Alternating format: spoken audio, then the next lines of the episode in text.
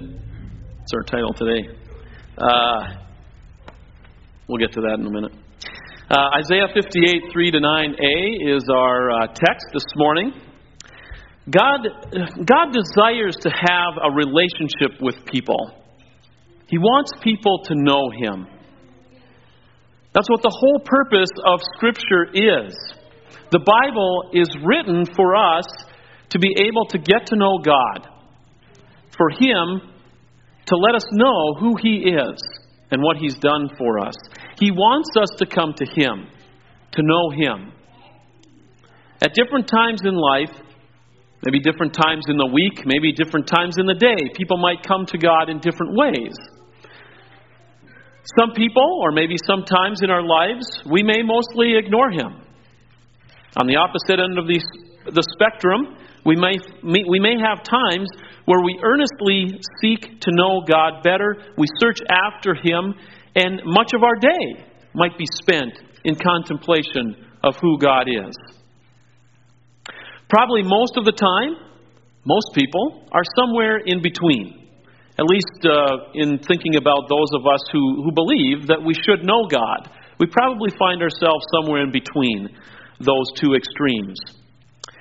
Our text today responds to um, the description of God's people as looking for Him, but only superficially. This text has the middle verses of chapter 58 of Isaiah. In the first few verses of the chapter, God tells Isaiah to speak to his people who seem to be looking for him. But we get the impression as we get to our text today and as we read these verses that the search is only superficial. They appear to be looking for him, they put on a show. They know it's good to search for God, they know that they should do it, they know they need to do it, but they do it in such a way as to just meet the requirements. In a sense, meeting the requirements of a contract. And then they expect God to act justly because they've done their part, or what they see as their part. God says, The people look for me, they ask me what they should do, but it's only to put on a good show. The reality is that they're finding that it doesn't work. They pray to God and He doesn't answer, or He doesn't seem to answer. And then they say, Hey, hey, we've done all this for you. Why don't you answer us? We followed the rules. Our text today opens with one of those, those habits that the people say that they do, that they think God should recognize them for. But then it is followed by God's critique of their behavior, looking at their true motivation. As we hear God's critique of their behavior, we might listen for where God corrects us as well. Our text today is from Isaiah 58, verses 3 to 9a. I'll invite you to stand as I read from these verses Isaiah 58, 3 to 9a. Reading in Jesus' name. Why have we fasted, they say, and you have not seen it? Why have we humbled ourselves, and you have not noticed? Yet on the day of your fasting you do as we please, as you please, and exploit all your workers. Your fasting ends in quarreling and strife and in striking each other with wicked fists. You cannot fast as you do today and expect your voice to be heard on high. Is this the kind of fast I have chosen? Only a day for people to humble themselves? Is it only for bowing one's head like a reed and for laying in sackcloth and ashes? Is that what you call a fast? A day acceptable to the Lord? Is not this the kind of fasting I have chosen? To loose the chains of injustice and untie the cords of the yoke, to set the oppressed free and break every yoke? Is it not to share your food with the hungry and to provide the poor wanderer with shelter? When you see the naked, to clothe them and not to turn away from your own flesh and blood? Then your light will break forth like the dawn, and your healing will quickly appear. Then your righteousness will go before you and the glory of the Lord will be your rear guard. Then you will call, and the Lord will answer. You will cry for help, and he will say, Here am I. Let's pray. Father, thank you for this word to us this morning. Thank you for um, the word that come, came so long ago to a people much different from ourselves, and yet you speak to us as well. And so we ask that you would help us and guide us as we consider what you have for us today. We pray in Jesus' name. Amen. Please have a seat. Um, okay, I want to have the kids to come up here. Uh, I'll invite the kids that want to to come up front here. Can have a seat up either side here. Or maybe first and second row on this side would be easier.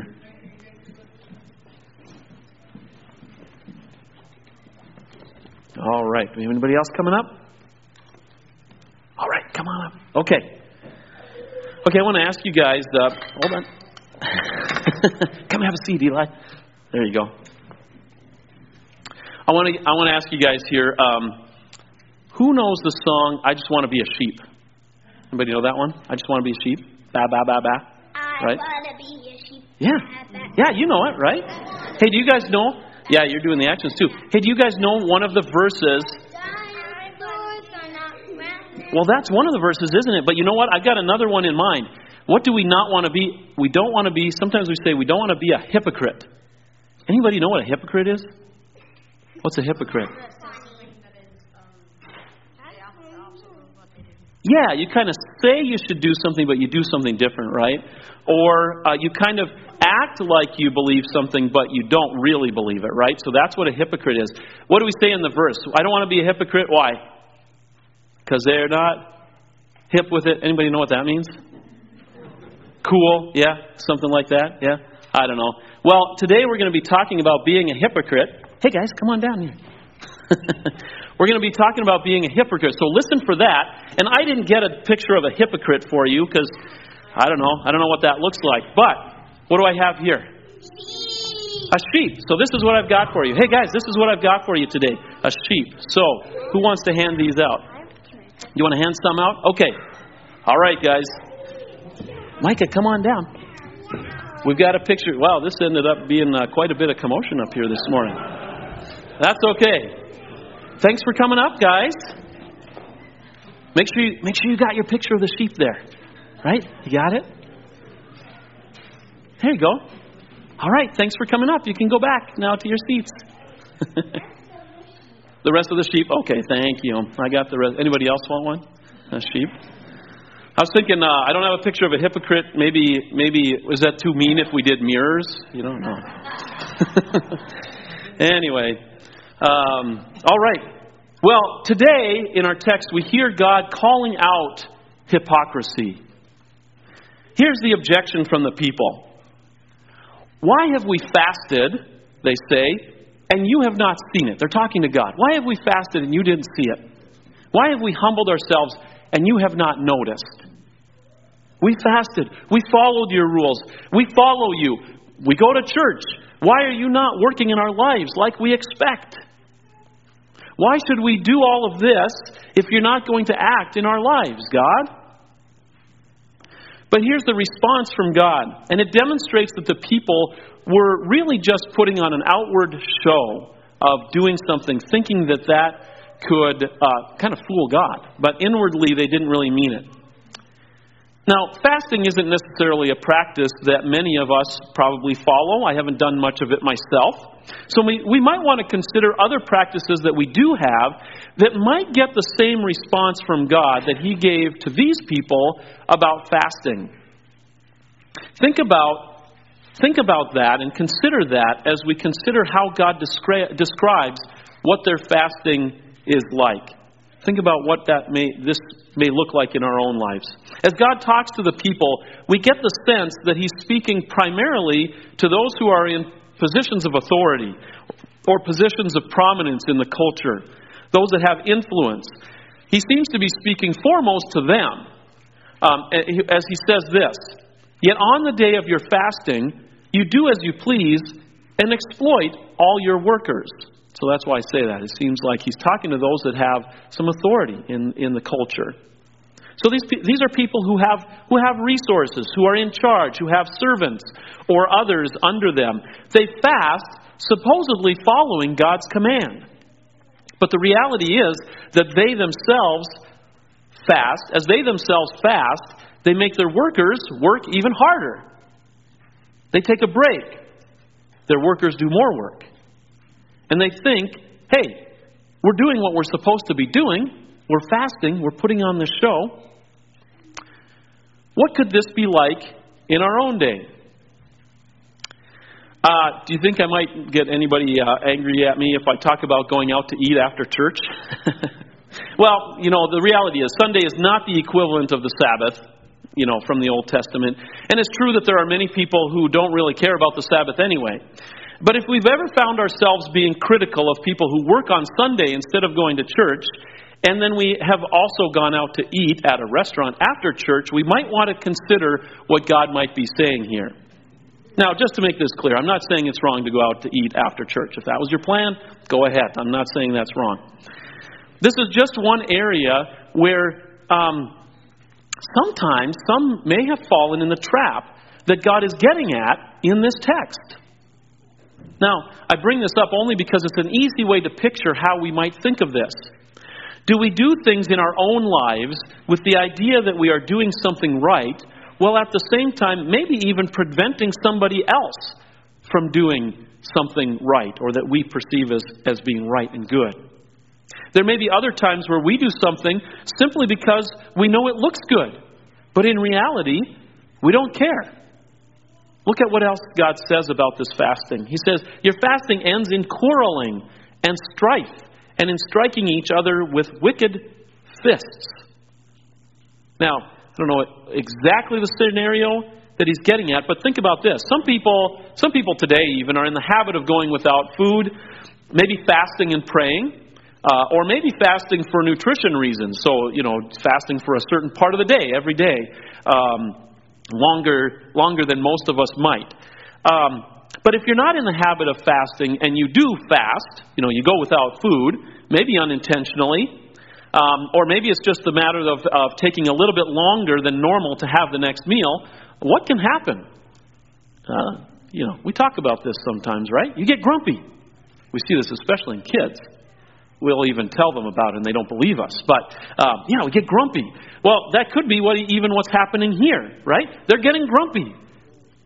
They're fasting and their fasting that is meant for good, for focusing in God, is ending up in quarrels and fights. They're just getting grumpy. They're totally forgetting the purpose of the fasting. Maybe, uh, you know, what would this look like today? Maybe you've been a part of a church business meeting where there was some quarreling going on, and maybe there wasn't fasting that came before that. Maybe it didn't, it didn't turn into a fist fight either. I mean, I hope you've never been a part of a church uh, business meeting that, that's turned into a fist fight. Uh, but maybe a sense of harmony around God's Word was lacking in that meeting. Now, sometimes disagreements can come for very good reason, and we talk things through. You know, we, we do that. That's good. We don't always have to have the same opinion in, on every matter, but we can discuss things in a good way. But how often do these types of arguments come, uh, even sometimes in church, from being focused on the wrong things? That's where it gets to be a problem. And this is what God says about that type of behavior. You cannot fast as you do today and expect your voice to be heard on high. You can't expect to put an outward show of being good and following God and then expect Him to be listening to you if it's just an outward show and not really on the inside. Now, it's easy to want to do that, isn't it? It's easy to want to look good for others and maybe have the thought that we look good to God too. God is merciful and gracious. He is. But He can't be fooled. He sees right through the act when we act in hypocritical ways. How easy it is to call on God to help us when things aren't going well, and then to forget all about that when things are going better. God tells his people, that won't work. You can't do that. I see through it. And God then contrasts the outward show of following him with what he really desires. Is it only for bowing one's head like a reed and for lying in sackcloth and ashes? Is that what you call a fast? Just going through the action of it with no inward impact? Is that what you call a fast, a day acceptable to the Lord? It's not what we do on the outside. It's not what is apparent as far as following God that is, imp- uh, that is important. It's not what shows on the outside that's important. Here's another one of the effects as we think about the ways that we can go wrong in this. Here's another one of the effects of our trying to look good on the outside and several different aspects of it. First, this can have a little bit of a, a kind of a giving us a false confidence in ourselves, making us think that we're following God more than we really are. And then, beyond that, this can also have a negative effect on others as well. If everybody around me is, you know, putting on a pretty good show, but you know, maybe part of it is show, but it looks real to me. And I and as I'm looking at others around me, I say, that looks they're really following God. And I know that what I'm doing is kind of putting on a show. I know that, you know, inside maybe I don't do as well as I maybe make it look like I do, even though I might not always admit that. If I'm ever honest with myself, I might admit and understand that I'm doing that. But then assume that everybody else is really good. If that's ever where we find ourselves, we might we might begin to despair. Everyone else is doing okay. So, what is wrong with me? Now, that's not to say that everything that we see other people do is just putting on a show. Most of what we do might be very genuine, and I hope that it is. That when we follow God, it is genuine. But I'm taking this to extreme to demonstrate what the problem can be. If we put on an act of be- being better than we really are, even, even sometimes in just things that seem to be little ways, we're not just hurting ourselves by our hypocrisy. We may, we may just be leading others to think that they could never be good enough. Looking at it from another angle, sometimes we can lead others to put on a show, to hide what life is really like. Sometimes, in the desire to encourage a missionary, or even not someone who's overseas as a missionary, but someone nearby that does a lot of work in the church, someone might say something like this It's so great what you're doing. It's such an important work what you're doing. And, and it probably really is. That, that's true. But then someone might add, I so admire you for doing that, I could never do that. Now, that might also be true. But it's also quite possibly true that the person might be thinking, as they hear that, they might be thinking of the ways that they're not living up to the impression that others have of them. How hard it can be to have your life analyzed by many people, and mostly, mostly really for the good, saying how good it is, but at the same time feeling, I don't think I'm doing that much. I don't, I don't think I'm living up to that, but I don't want to let people down. It's really good. It is really good to encourage our missionaries and to encourage those that we see doing work in our church and serving in, in good ways. It's also to, good to recognize the pressure that the encouragement can sometimes bring if we make it seem like what they're doing is more than what they feel like they're doing. So here are some of the ways that hypocrisy might show up, or at least a feeling of hypocrisy, because sometimes it, it can be just a feeling that we have too. If our outward behavior makes us feel better about ourselves than we should, if our behavior makes others feel worse about themselves than they should, or if our encouragement of others is too focused on their behavior and might lead themselves lead them to think of themselves as being unworthy. These are ways that this can creep in to our lives. What does God really look for instead of that? He says this Is not this the kind of fasting I have chosen? To loose the chains of injustice, untie the cords of the yoke, set the oppressed free, and break every yoke. God isn't looking for something that's a chore, that's a heavy burden for us to do for Him.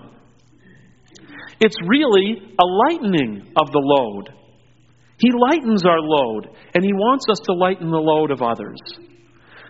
Remember that as they were fasting, they were passing their work on to others who couldn't take the time to stop and fast and pray along with them.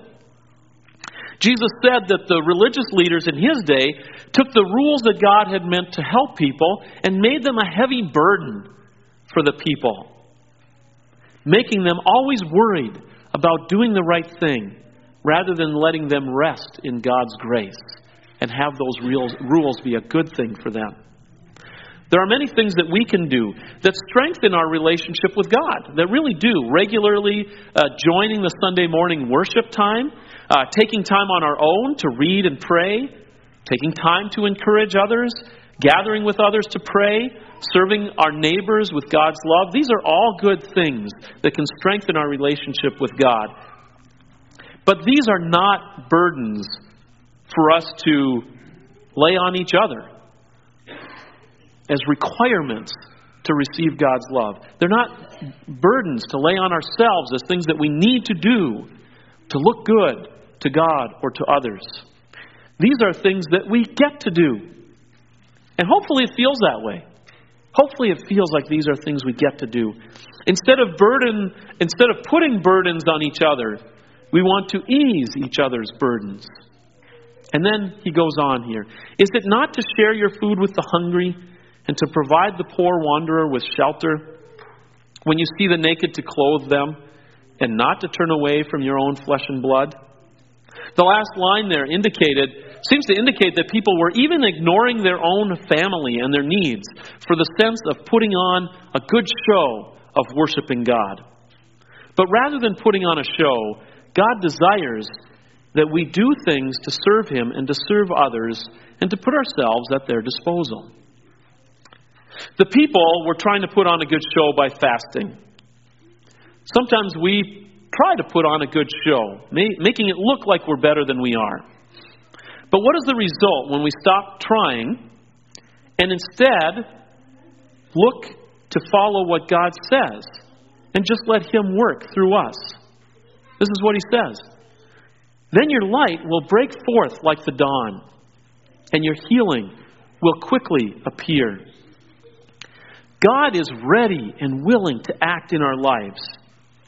It really doesn't take much to get His light, to let His light shine through. The gospel reading from Matthew talked about letting our light shine.